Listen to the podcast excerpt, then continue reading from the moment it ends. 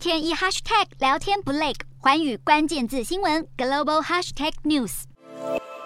美国加州杏仁农急得跳脚，因为去年的收成还有一半运不出去，今年的收成快没地方放。而近期美国三港问题再度升温，其中美国东岸和西岸的货柜量竟然出现交叉。美国西岸码头工人劳动合约六月底到期，新合约还在谈判中，使得美国进口商担忧码头工人罢工造成西岸的作业中断，纷纷把运输需求转移到东岸。如今竟然有超过六成的货柜船塞在美东与墨西哥湾，其中东岸最大排队货柜码头是乔治亚的萨瓦纳港，目前候港时间十到十二天。第二大则是纽约纽泽西港。候港时间超过二十天，而休斯顿港最久也能达到两个星期。在北大西洋的彼岸，罢工危机也是山雨欲来。其中，在欧洲经济火车头德国，通膨成为海港公司协会与工会僵局的症结所在。尽管资方声称工资的调幅已经高于通膨率，但是工会拒绝接受。在谈判破局之下，德国五大港口的码头工人扬言再度重演罢工。而在预期心理下，德国港口拥塞拖累了货柜运力，甚至波及荷兰，要运往美国等的货柜也是动弹不得。传出美国进口商得提前四到五周敲定货柜船仓位，还有空货柜可载货。不止影响 BMW 和宾士等德国车商，就连全球最大家具零售商宜家家居，原定透过德国港口出货，也恐将受到影响。